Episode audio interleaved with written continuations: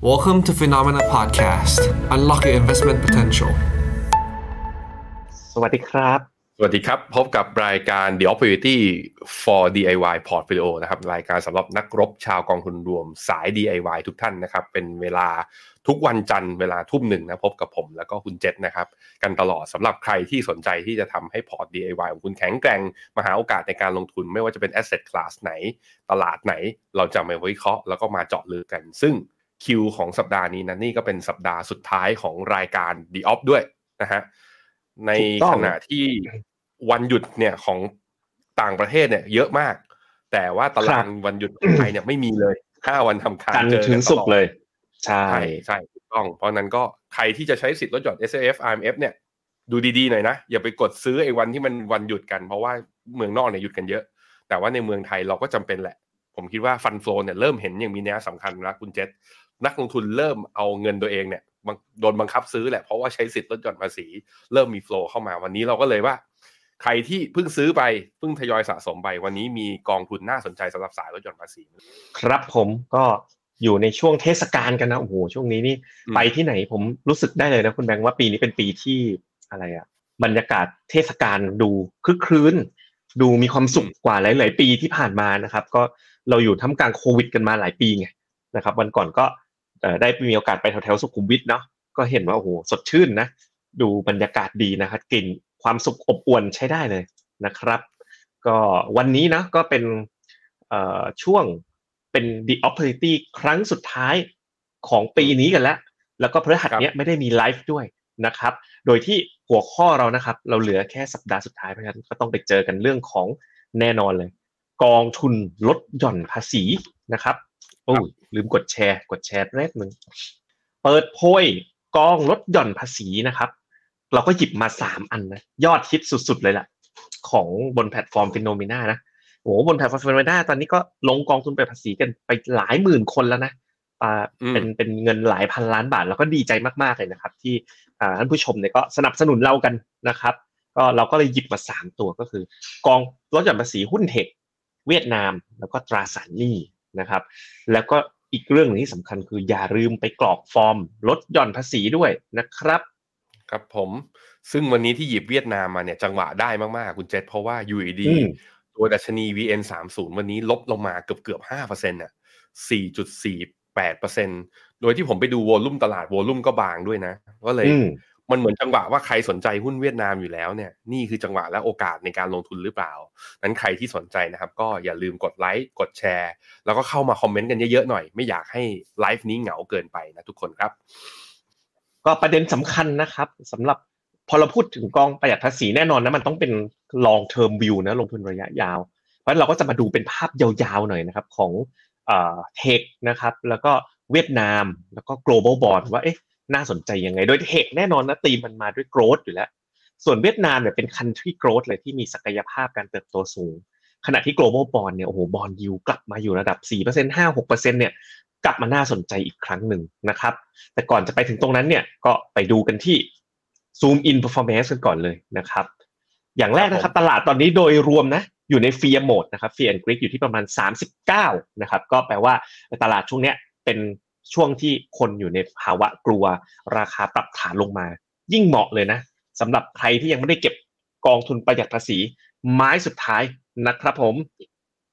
อะวันเนี้ยนะครับ Zoom in performance เนี่ยจัดกันให้แบบเต็มๆเลยคุณแบงค์เพราะว่ามันเป็นสัปดาห์สุดท้ายของปีแล้วแทบจะเรียกว่าอืมตัวเลขเนี้ยที่เห็นเนี่ย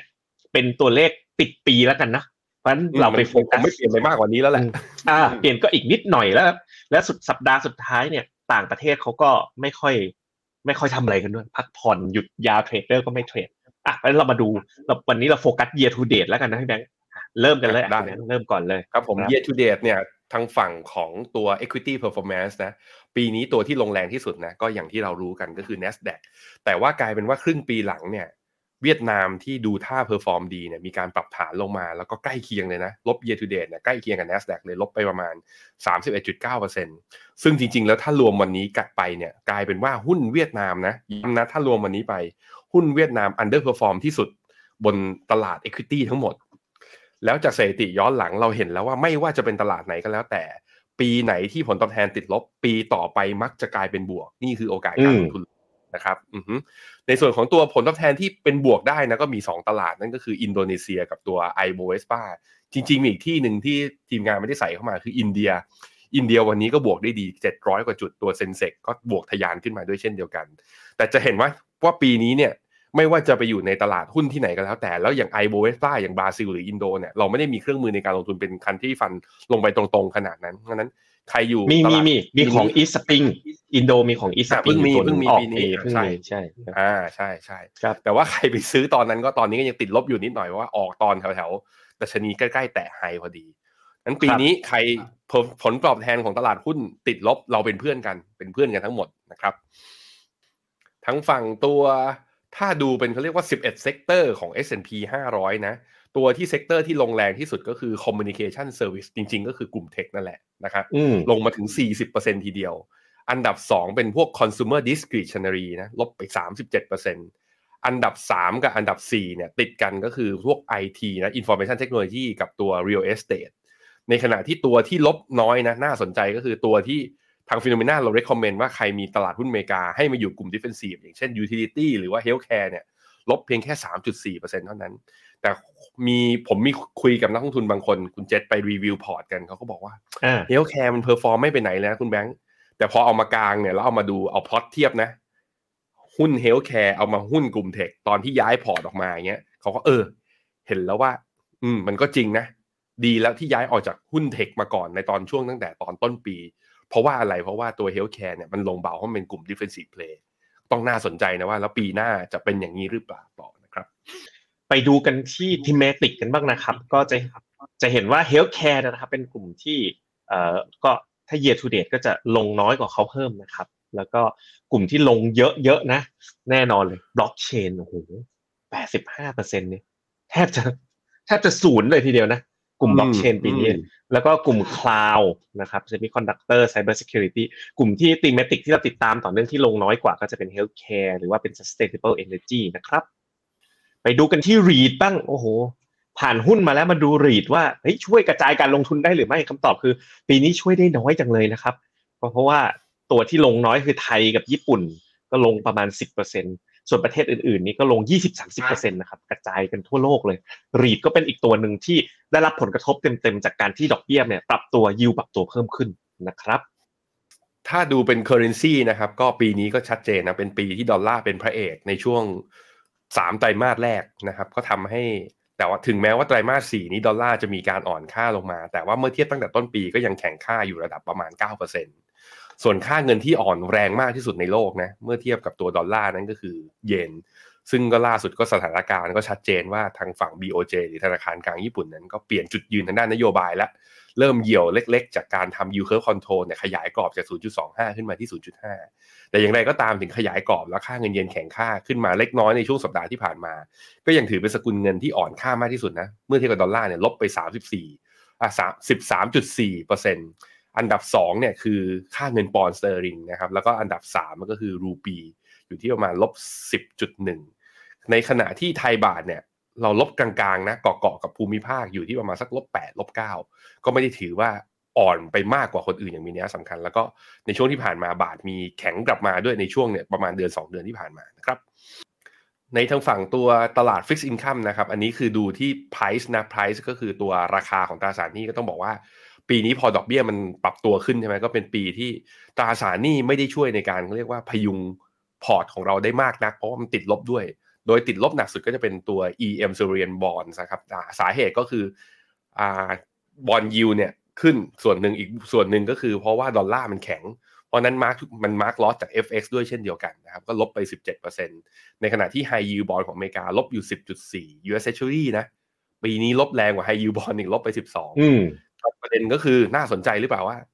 การติดลบของตราสารหนี้ปีนี้กับการที่เฟดใกล้จะดอกเบี้ยเนี่ยใกล้จะเห็นจุด peak แล้ว ปีหน้าการเติมตราสารหนี้เข้าไปในพอร์ตเป็นสิ่งที่น่าสนใจหรือเปล่า ซึ่ง FINNOMENA เนี่ยเรามี house เรามีวิวว่าตอนนี้ยิวน่าสนใจในการเข้าเอาตราสารหนี้เข้าไปใส่เพิ่มพอร์ตแล้ว มันไม่ใช่ TINA effect เหมือนเดิมแล้วตอนนี้ตราสารหนี้อาจจะให้ยิวดี แล้วการเพิ่มในพอร์ตการลงทุนอาจจะเป็นการกระจายความเสี่ยงที่ดีในปี 2023 นะครับ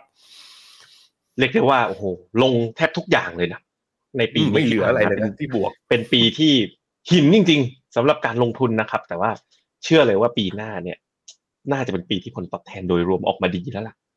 หลายทีแล้วครับคุณแบงค์ที่มันลงแบบ ไม่ใช่หลายทีนะนานๆทีนึงแต่ว่าพอปีไหนมันลงหมดทุกตัวแบบเนี้ย ปีถัดไปมักจะตามมาด้วยผลตอบแทนที่ดีนะครับใช่ใช่อะเราไปดูธีมที่หนึ่งของเราเลยก็คือกลุ่มเทคนะครับหรือเทคโนโลยีของเรานั่นเองนะครับ วันนี้เน้นไปที่กองประหยัดภาษีนะ เปิดมานะครับ ก็คือดูในเรื่องของการเติบโต แต่ครั้งนี้ไม่ได้ดูเป็นปีๆแล้วดูแบบ long term estimate growth เลย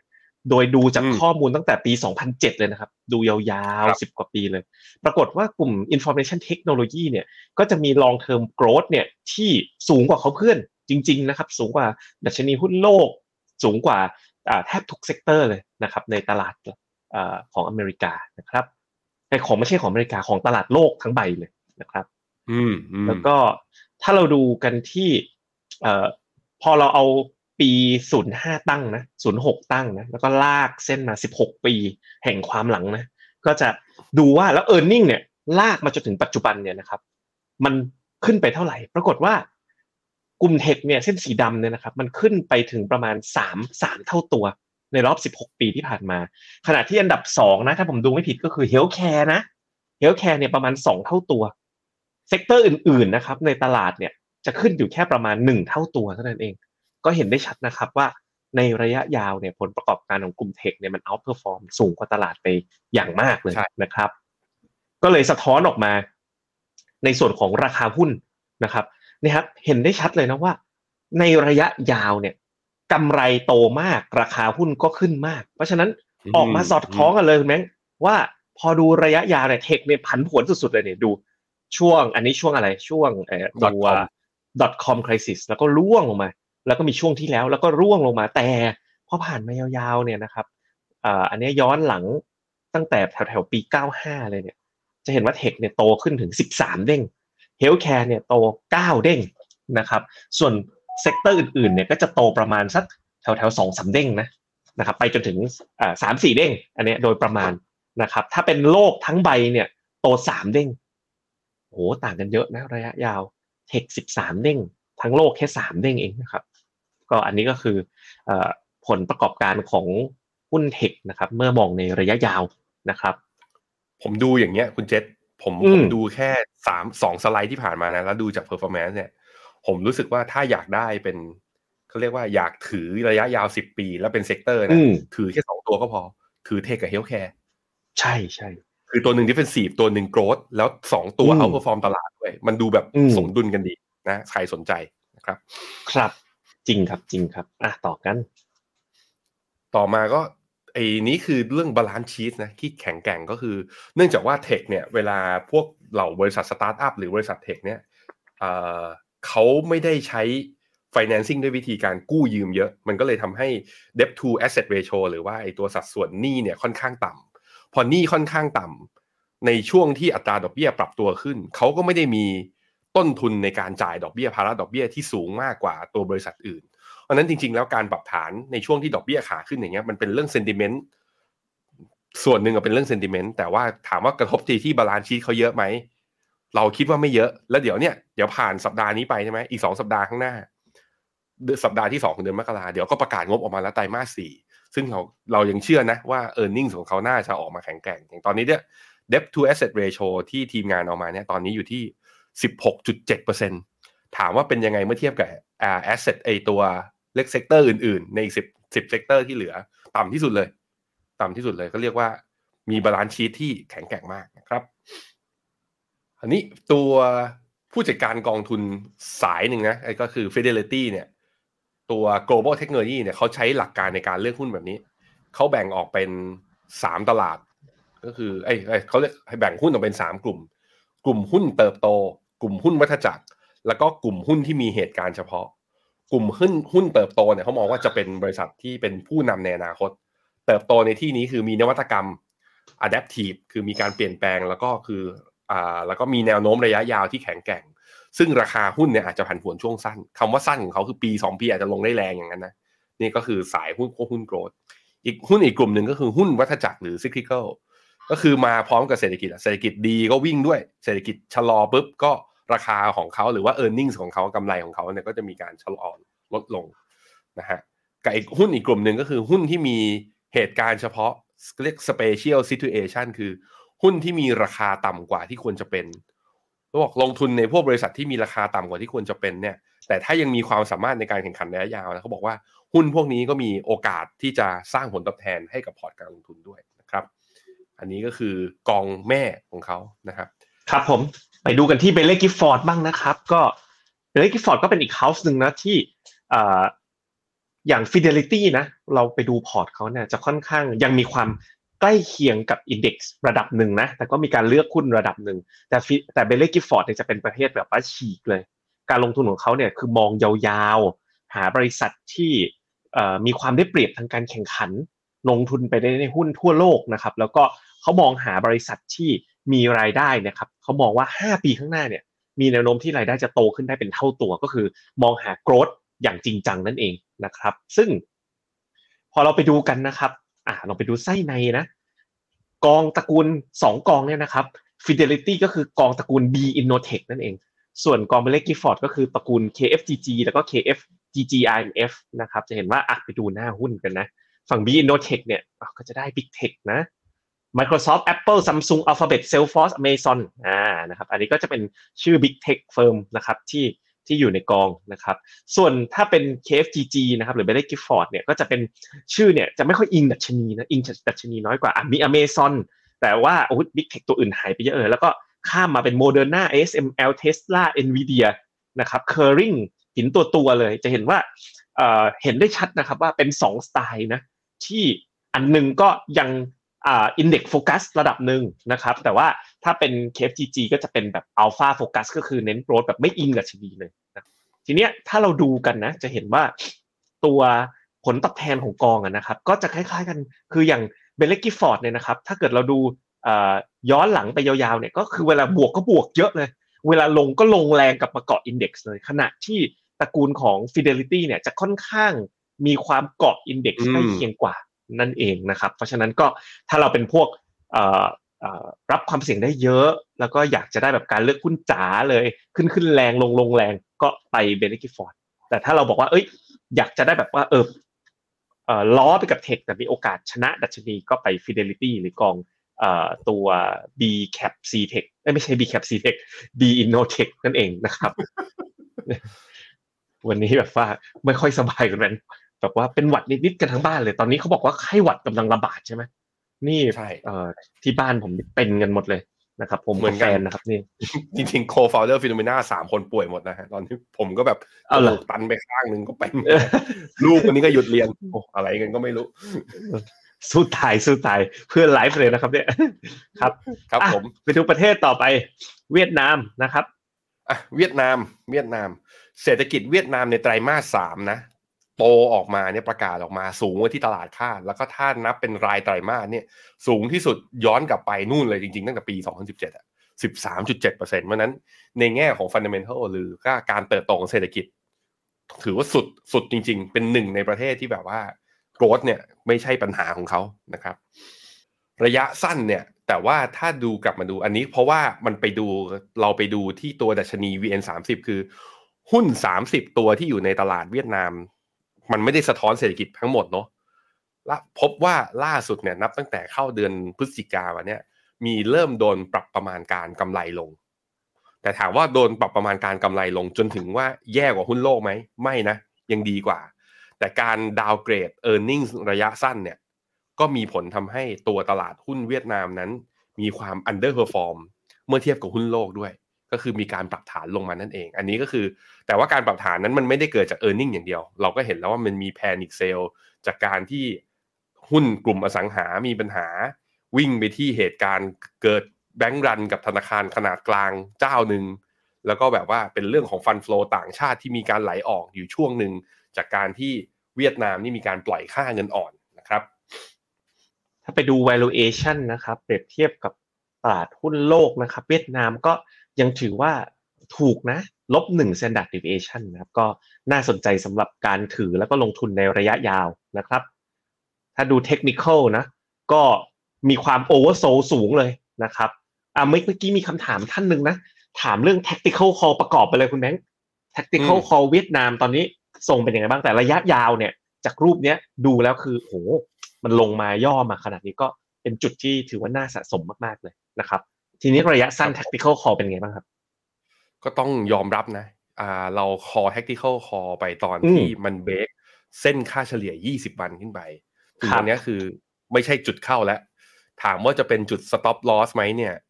ผมคิดว่ามันทะลุต่ำกว่า 1,000 ต้องยอมรับว่าตอนเนี้ยน่าจะเป็นจุด stop loss เดี๋ยวพรุ่งนี้เช้าเดี๋ยวทีมคุยกันอีกทีหนึ่งว่าจะเป็น call ออกไปเป็นระยะสั้นคืออ่าจะจะลดหรือเปล่า แต่ว่าผม ยังไม่ได้คุยกันนะ ยังไม่ได้คุยกัน แต่บอกได้ตอนนี้เลยถ้าดูจากกราฟ day เนี่ยเนื่องจากมันเกิด sell สัญญาณแล้วก็หลุดต่ำกว่าเส้นเฉลี่ย 50 วันลงมาแล้วแปลว่าเหมือนเหมือนจะยังไม่ถึงคุณแบงค์ฮะอ่า แต่มันเหมือนเหมือนจะยังไม่ถึงนะยังไม่ถึงจุด stop ผมผมคุ้นคุ้นๆอยู่ใช่ใช่ stop จะจริงต่ำๆกว่าแล้วนี้จุด stop มันจะคือเราเอาไอ้ตัวแถวๆประมาณ972ครับ ซึ่งพรุ่งตอนนี้มันซึ่เก้างพร้อยงเนี้แปดสิบแปดอ่าอะซึ่งพรุ่งเนี้ยถ้ามันลงมาอีกก็อาจจะ trigger ขออ่าขอรอแล้วพรุ่ดูงนี้หน่อยขอรอดูอ่าแต่ก็อ่าลองรอดูนะ ยังยังไม่เข้าจุดสต็อปนะครับอือฮึแต่ผมว่าแต่ผมว่าถ้าเราอยากได้เวียดนามในระยะยาวอยู่แล้วอะอืมผมคิดว่าตรงนี้ก็ซื้อได้ ตรงนี้ก็ซื้อได้ใช่ใช่ใช่ใช่ใช่คือเวลาเรามอง tactical call กับลงทุนระยะยาวอย่างกองภาษีเนี่ย มันคนละคนละประเด็นกันนะ วิธีการมองอืมวิธีการกำหนด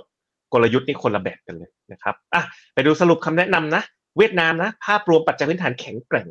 การปรับประมาณการกำไรถ้าดูระยะยาวๆเนี่ยแข็งแกร่งนะครับเมื่อเทียบกับโลก valuation ถูกแล้วก็เอ่อ oversold นะครับแต่อันนี้เป็นคำแนะนำถ้ามองในมุมการลงทุนระยะยาวนะครับ ต่อไปเลยนะครับ ก็ข้อมูลกองทุนอ่ามีกองอะไรครับที่เราแนะนำถ้าเป็นกองภาษีเวียดนามคุณแบงค์อือฮึถ้ากองภาษีเวียดนามเนี่ยเราแนะนำถ้าเป็นทั้ง S F F และ I M F เนี่ยเราชอบตัวของกสิกร K เวียดนาม S S F I M F ถามว่าลงแบบไหนก็ลงตรงในหุ้นเวียดนาม แล้วก็บางส่วนเนี่ยลงในกองทุนรวมต่างประเทศก็คือเบลนกันที่เป็นทั้ง ETF แล้วก็ลงตรงด้วย โดยจัดอันดับเอเขาจะจัดตั้งกองทุนมาสักระยะหนึ่ง อันนี้ดู track record นะครับ เทียบกับ MACI เวียดนามเนี่ยก็จะพบว่าสามารถชนะได้ในช่วงทั้งระยะสั้นแล้วก็ระยะยาว ในขณะที่ year to date นะปีนี้เนี่ยที่ตลาดหุ้นเวียดนามเนี่ยลบมาระดับ 30%ใช่ไหมเกิน 30 ด้วยถ้านับวันนี้ไปด้วยเนี่ย ก็จะพบว่าตัวเคเวียดนามเนี่ยลงมาน้อยกว่าประมาณครึ่งหนึ่งทีเดียว ก็เลยทำให้ 3D diagram นะซึ่งเป็นตัวแมทริกสำคัญเลย ห้ามดูที่ performance อย่างเดียว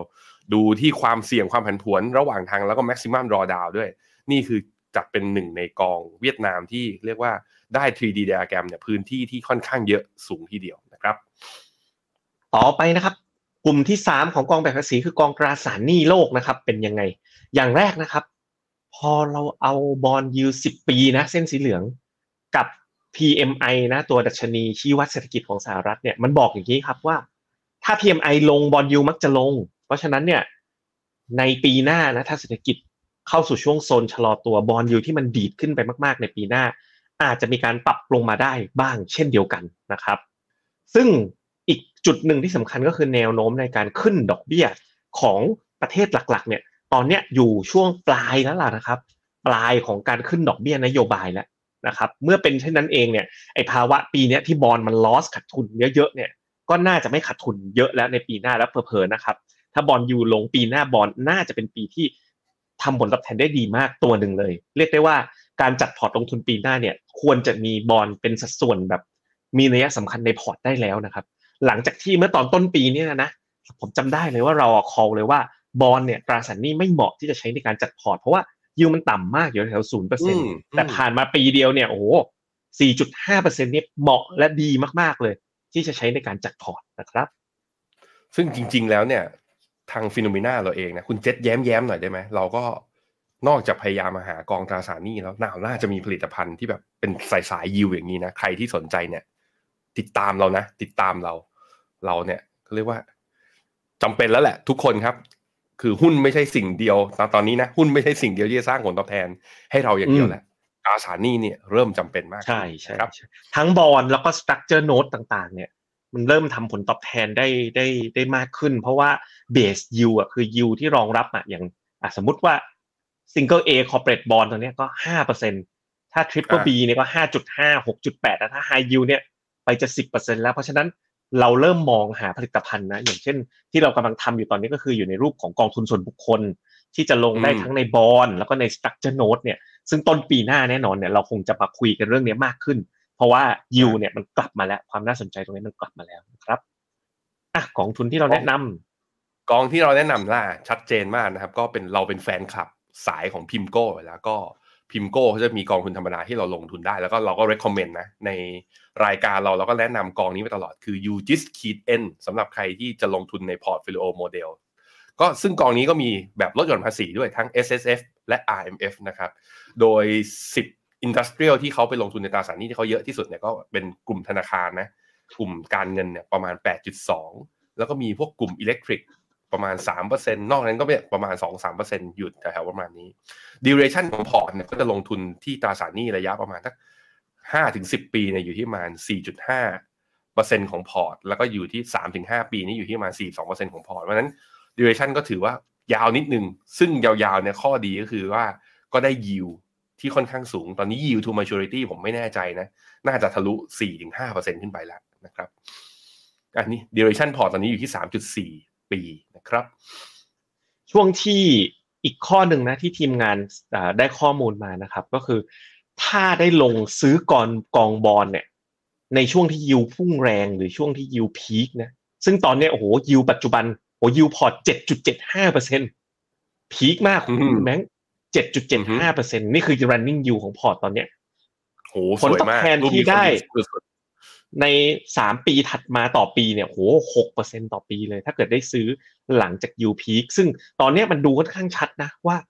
ยูของตราสารหนี้โลกเนี่ยมันอยู่แถวพีคอาจจะออฟพีคคือพ้นพีคไปแล้วระดับหนึ่งแต่ระดับความสูงเนี่ยโอ้โหสูงที่สุดในรอบประมาณสิบปีเลยทีเดียว เพราะฉะนั้นยูจิสก็เป็นอีกตัวหนึ่งที่น่าสนใจมากๆสำหรับกองประหยัดภาษีสายแบบคนที่ไม่ชอบเสี่ยงมาก แต่ว่าอันนี้เสี่ยงก็ไม่มากแล้วโอกาสผลตอบแทนถือว่าดีด้วยนะครับ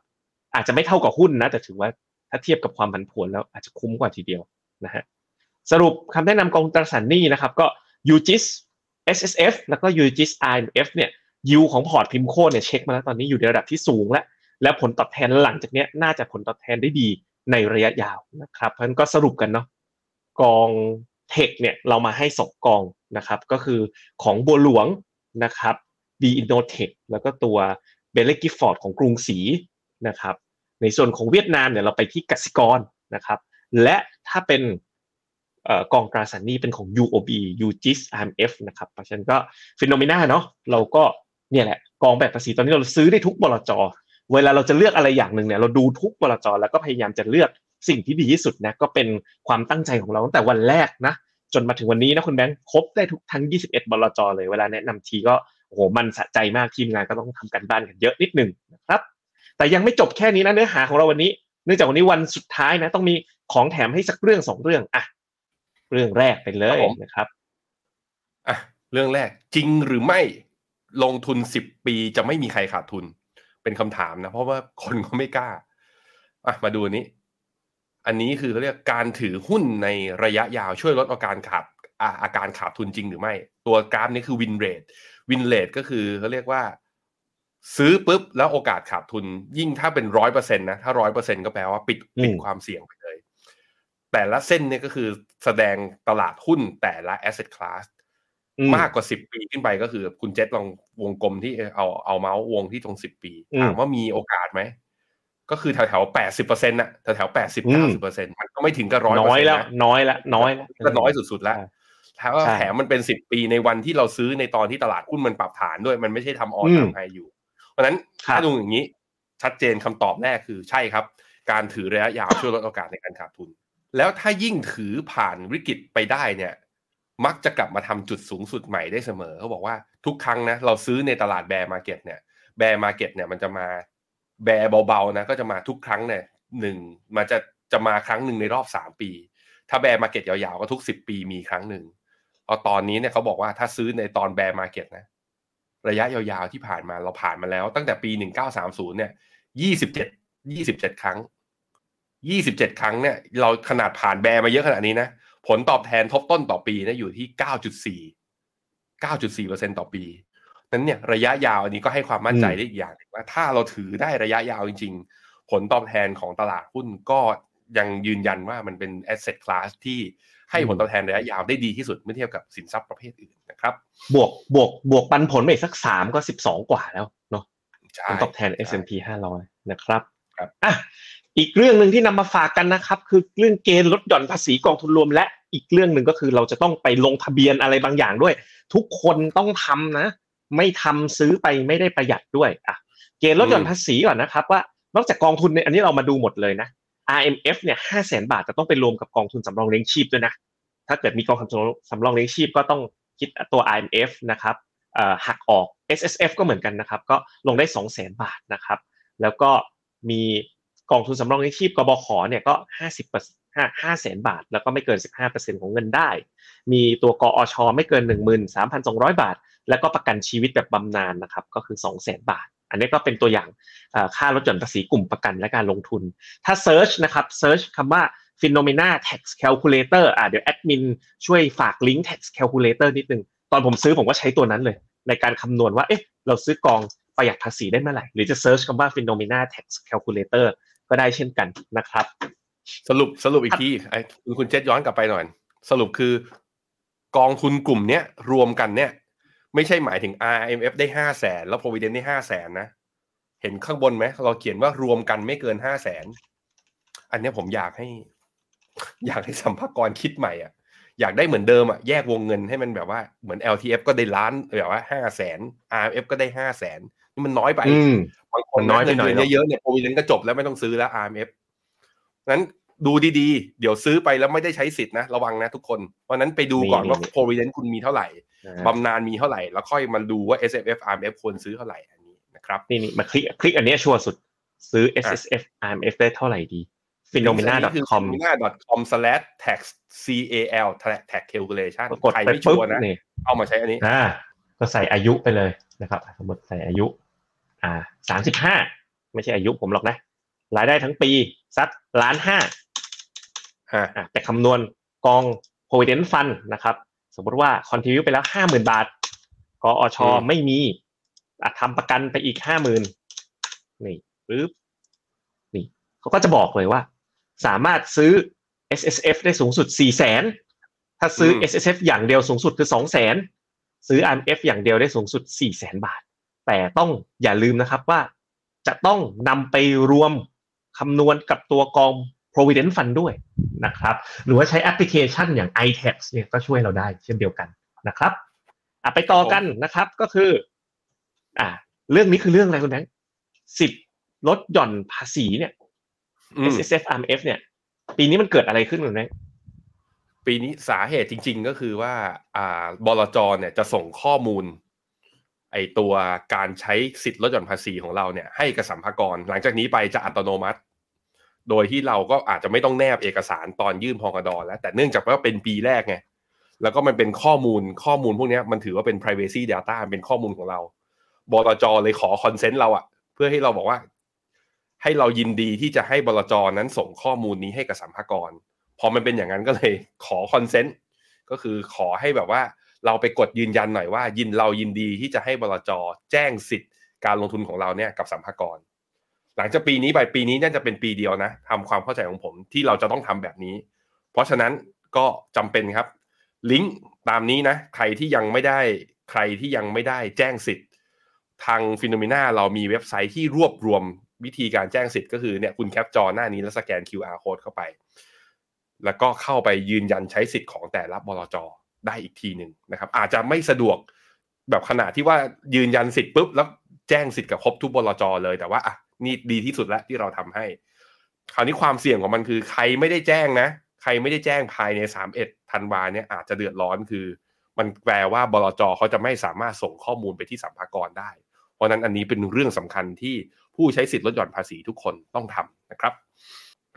และสำหรับนักลงทุนนะที่จะเปิดแผนนะครับ FINNOMENA นะถ้าจะเปิดแผนภาษีเนี่ยแผนภาษีนี่เป็น sub port นะกลไกของ FINNOMENA คือต้องเปิดพอร์ตที่เป็นพอร์ตอ m มนิบัสแอคเคาท์ซื้อกองทุนรวมได้ 21 บลจก่อน ซึ่งวันสุดท้ายที่เปิดได้เนี่ยนะครับ เพื่อให้เปิดภาษีทันเนี่ย คือวันที่ 28 ตอนเช้าเป็นอย่างช้า แต่ใครที่มีพอร์ตอยู่แล้วนะ ปัจจุบันพอร์ต FINNOMENA ที่มีอยู่แล้วก็มีประมาณแสนกว่าคนเนี่ยนะครับอืมใครที่ยังไม่มีอืมพอร์ตภาษีเนี่ย ภายในวันที่ 29 นะครับ 29 คือวันพฤหัสบ่ายสามโมงต้องสร้างกดเพิ่มสร้าง sub port ภาษีนะครับ ภายในบ่ายสามโมงซึ่งมีโปรโมชั่นด้วยนะแค่สร้าง sub port ตัวนั้น ได้กอง K-CASH ไปเลยหนึ่งหนึ่งร้อยบาท แต่ถ้าเลยยี่สิบเก้าบ่ายสามโมงเนี่ย เปิดไม่ได้แล้วนะ ขณะที่ซื้อขายนะครับ ซื้อขายได้ถึงวันที่ 30 ก็คือวันทำการสุดท้ายทางแอปพลิเคชันของ FINNOMENA นะครับ และก็ฟินนะครับ อย่าลืมนะ ใครที่ลงทุนไปเสร็จแล้ว ยังกดมาเล่นของรางวัลกันอยู่ไม่เป็นหลักพันคนนะครับ หลายๆคนยังไม่รู้จักนะครับ ก็ FINN Winter Box นะครับ เข้าไปที่หน้าพอร์ตเนาะจะเห็นตัวอักษรตัว F สีม่วงๆอยู่นะครับ เรามีกิจกรรมนะครับ Winter Box กล่องสุ่มชิง iPhone ตอนนี้ iPhone ยังไม่แตกนะครับ ที่แตกไปแล้วเป็นที่พัก พัทยา Mövenpick นะครับ แล้วก็ Ledger Nano X เสื้อ FINNOMENA นี่แตกไปแล้วนะครับ ก็รับของขวัญกันได้อะเรามา Q&A กันสักนิดนึงนะครับ ส่งท้ายปีเก่ากันสวัสดีทุกคนนะครับ คุณวันดี้ถามมาว่าวันนี้ตลาดเวียดนามลงเยอะเลย เกิดอะไรขึ้น เวียดนามเนี่ยวันนี้ปรับฐานลบไป4%นะผมดูจากข่าวแล้วก็ที่ทีมงานเราไปดูมาเนี่ย สาเหตุไม่ได้มีสาเหตุ ก็คือถ้าไปดูตัวที่ลงแรงๆนะะเดี๋ยวผมดูให้ ตัวที่ลงแรงๆก็จะเป็นอย่าง หุ้นผู้นำพวกอุสกลุ่มอุตสาหกรรม MSN เนี่ยลง 3.7 ธนาคารลงเฉลี่ยประมาณ 3%กลุ่มที่ลงแรงที่สุดจริงๆ เป็นกลุ่มอสังหาเอ่อไม่มีข่าวยังไม่เจอข่าวนะฮะมีก็มีเวียดนาม Bank Security Company คือ VCBS เป็นธนาคารกลางขนาดขนาดกลางของเวียดนามเนี่ย ที่เน้นการปล่อยสินเชื่อเนี่ยเขาบอกว่าอาจจะมีเขาเรียกว่า คืออาจจะโดน control การปล่อยสินเชื่อ แล้วอาจจะทำให้ e a r n i n g ลดลง ดูยังไม่มีข่าวอะไรที่ชัดเจน ผมคิดว่าน่าจะเป็นเรื่อง fund flow เพราะต่างชาติเขาหยุดซื้อไงไม่มีพอต่างชาติหยุดซื้อรายย่อยอาจจะขายมีการขาย panic sell กันออกมาอีกรอบหนึ่งนะครับ ปีหน้าคนย้ายจาก healthcare มา tech ไหม ถ้าถามผมนะ ครึ่งปีแรกอยู่ healthcare แล้วค่อยสวิชไปเทคครึ่งปีหลังนะครับ อิจฉาลูกค้าใหม่ๆ เพราะเปิดตอนนี้ได้ตั้งร้อยฟิน แต่เปิดตอนนั้นก็ได้กองทุนหนึ่งร้อยบาทเหมือนกันนะเรามีโปรโมชั่นตลอดเวลานะครับ ก็โปรโมชั่นก็เปลี่ยนแปลงไปตามวันเวลานะครับ ผมขณะที่วันนี้นะคุณบอย ซื้อกองทุนกับเฟนอมนาห้าพันบาทก็ได้อีกหนึ่งฟินแล้วครับ คือเราเราคงจะเขาเรียกว่าเราคงจะรู้สึกดีกว่านี้ถ้าปีที่แล้วที่เราซื้อกองทุนลดหย่อนภาษีไปแล้วปีนี้มันเป็นบวกไงเราก็รู้สึกว่าดีแล้วที่บวก ปีที่แล้วปีที่แล้วซื้อกันไปนี่ ผมดูของตัวเองอะไม่ว่าจะเป็นกองเทคหรือกองเฮลมันก็ลบไง พอลบเราก็เลยแหมแต่เราได้ใช้สิทธิ์ลดหย่อนภาษีไปแล้วไง ใช่ไหมคุณบอย แล้วแมนยูอะ ผมว่าปีนี้ดีนะ พี่โดไม่อยู่เนี่ยอาจจะทำให้โมเมนตัมทีมดีขึ้นนะครับ คุณบอย ผมคิดว่า เกี่ยวคุณหัวบอกให้แนะนำกองตาสารนี่สกองก็ยูจิสไปเลย RMF A share กับเวียดนาม เวียดนามก็ K เวียดนะครับ ส่วน RMF นะผมดูในแอป FINNOMENA ก่อนเรามีทำกองเวียดนามให้อยู่แล้ว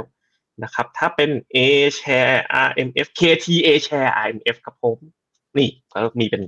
list ของกองทุนแนะนำเนี่ย แค่อยู่ในแอป FINNOMENA นะ ที่คุณหยงกับทีมงานทำเอาไว้เนี่ยก็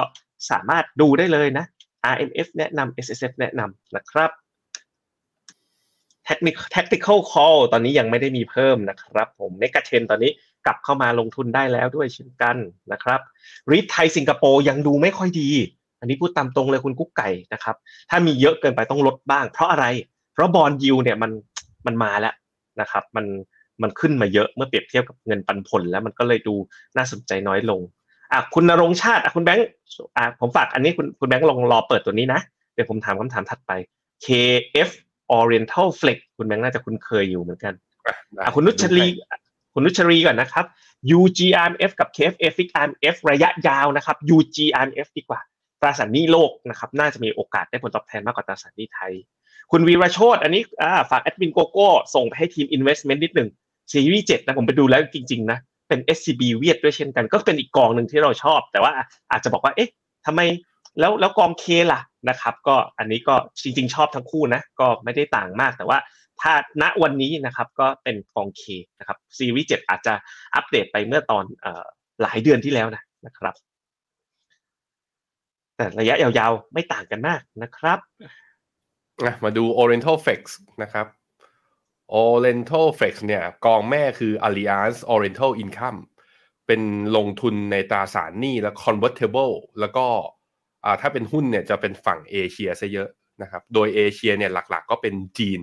ก็ทำให้ตอนที่จีนมีข่าวการเปิดเมืองก็จะเห็นว่า Oriental f l e x เนี่ยเริ่มมีการรีบาวขึ้นมา เพราะนั้น เนื่องจากว่าฝั่งหุ้นเนี่ยไอตัวเรียกว่าโวของมันนะขึ้น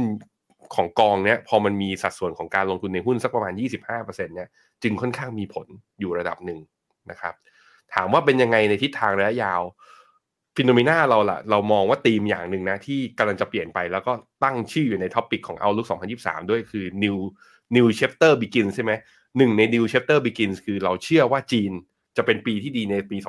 2023 นั้นเราเชื่อว่าถ้าจีนดีก็แปลว่า Oriental Flex เนี้ยของกรุงศรีเนี่ยควรจะได้รับอานิสงส์นี้ด้วยเช่นเดียวกันนะครับเพราะนั้นถือต่อนะครับต่อกันนะครับ บอกปีหน้าอยากให้ฟิโนเมนามีข้อมูลหุ้นกู้เอกชนในไทยด้วย หรือเป็นแพลตฟอร์มซื้อหุ้นกู้ได้เลยนะน่าสนใจนะครับ ถ้าเฟดคงดอกเบี้ยนาน เพราะเงินเฟ้อน้องลงน้อย กองบอยจะลงอีกไหมนะครับ ถ้าเฟดนะครับ คงดอกเบี้ยนานเพราะเงินเฟ้อลงน้อย คงดอกเบี้ยไม่เป็นไรแต่ถ้าขึ้นดอกเบี้ยเนี่ยกองบอลถึงจะกระทบ ถ้าเฟดแบบอืมปีหน้าขึ้นดอกเบี้ยไปเจ็ดเปอร์เซ็นต์อย่างเงี้ยกองบอลกระทบ แต่ถ้าคงดอกเบี้ยไม่กระทบนะครับ เราก็สามารถอ่า enjoy กับยิวของกองที่มันสูงขึ้นได้นะครับอะคุณตรินนะ คุณ K Change มีกองแม่เป็น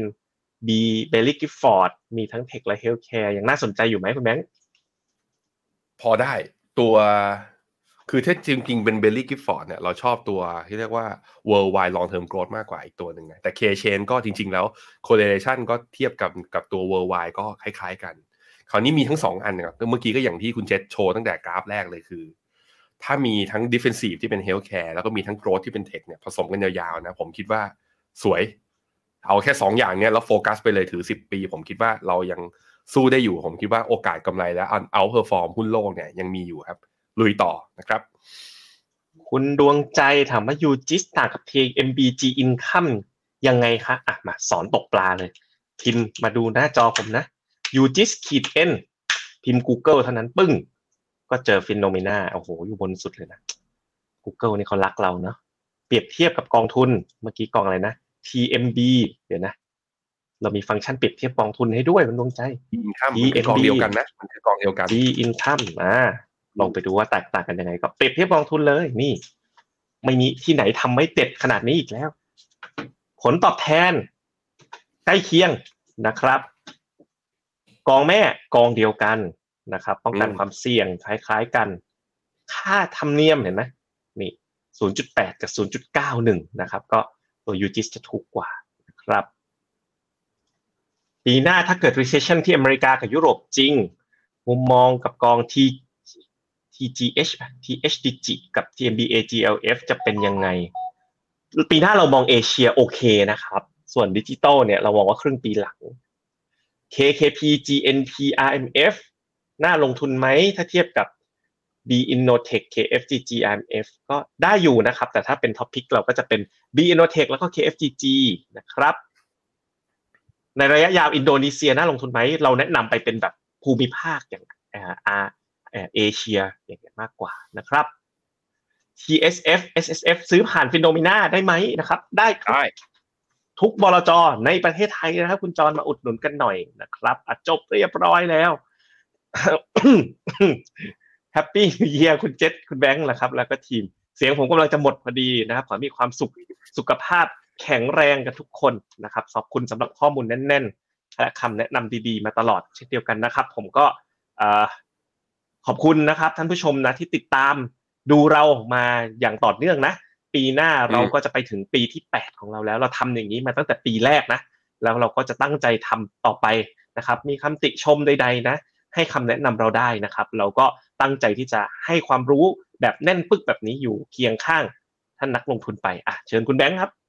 มาปิดครับผมท้ายรายการประจำปีนี้กันหน่อยอะก็จริง ๆ ต้องเป็นคุณคุณต้องเป็นคนปิด เพราะว่านี่เป็นไลฟ์ครั้งสุดท้ายของคุณ ส่วนผมอะอ่ายังตอนเช้าผมยังยาวเลยโอเคเดี๋ยวผมไปบอกงั้นผมผมไปอวยพรตอนโอเคปีใหม่อะคุณเองครับณผมเองก่อนอ่าเดี๋ยวอันเนี้ยไลฟ์สุดท้ายของผมในใช่ปีนี้แล้วนะครับอืมก็ก็ขอให้นะครับ ปีหน้านะ ปีเนี้ยเราเหนื่อยกันมา เยอะเลยนะครับ ผลตอบแทนก็ได้รับผลกระทบกันเยอะ สภาพจิตใจก็น่าจะไม่ค่อยดีกันเท่าไหร่นะครับ ก็ปีหน้านะครับก็ขอให้ทุกคนเนี่ยมีสุขภาพพอร์ตที่แข็งแรง เราต้อง keep investing นะ เชื่อว่าปีหน้าขอให้ทุกคนเนี่ยเป็นปีที่ดีขึ้น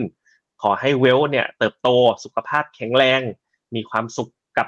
ทั้งข้างนอกข้างในนะ ทั้งไม่ใช่แค่มี wealth ที่ดีอย่างเดียวก็ขอให้มีความสุขกับชีวิตครอบครัวใช้ชีวิต อย่าง happy ด้วยนะครับ ก็วันนี้นะครับ FINNOMENA The Opp นะครับครั้งสุดท้ายของปีก็ขอลาท่านผู้ชมไปก่อน แล้วพบกันใหม่อีกทีปีหน้านะครับ สวัสดีครับ สวัสดีครับฟิโนเมนาเอ็กซ์คลูซีฟบริการที่ปรึกษาการลงทุนส่วนบุคคล ที่จะช่วยให้เป้าหมายการลงทุนของคุณ เดินทางสู่ความสำเร็จ ไม่ว่าคุณจะเป็นนักลงทุนสายไหน เริ่มต้นที่ 5 0 0 0 0 0 บาท สมัครเลยที่ f i n o m e f i n o m e n a e x c l u s i v e หรือ line at f i n o m e n a p o r t คำเตือน ผู้ลงทุนควรทำความเข้าใจลักษณะสินค้า เงื่อนไขผลตอบแทน และความเสี่ยงก่อนตัดสินใจลงทุน